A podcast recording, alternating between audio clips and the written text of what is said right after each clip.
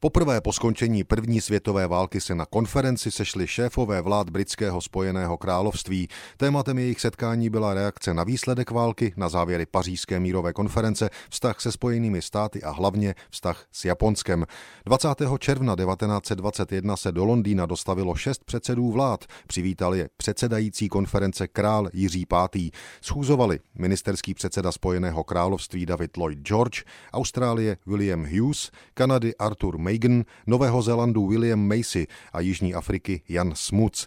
Poprvé účastníci pravidelné imperiální konference přizvali i zástupce Indie, přestože tehdy ještě šlo o kolonii. Žádný Ind ale na jednání nebyl. Indický subkontinent zastupoval britský ministr vlády Edwin Samuel Montagu. Spojené království muselo před 100 lety řešit vcelku naléhavé otázky, vztahy ke Spojeným státům a k Japonsku. Blížil se totiž konec platnosti anglo-japonské aliance.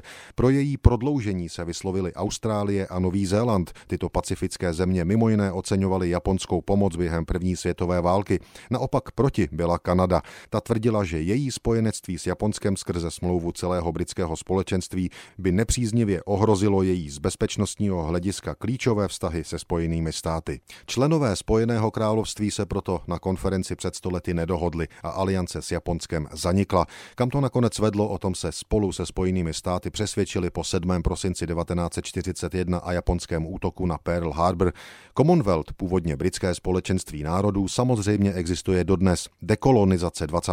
století navýšila počet členů, dnes jich je 54. Symbolickou hlavou organizace je britská královna Alžběta II.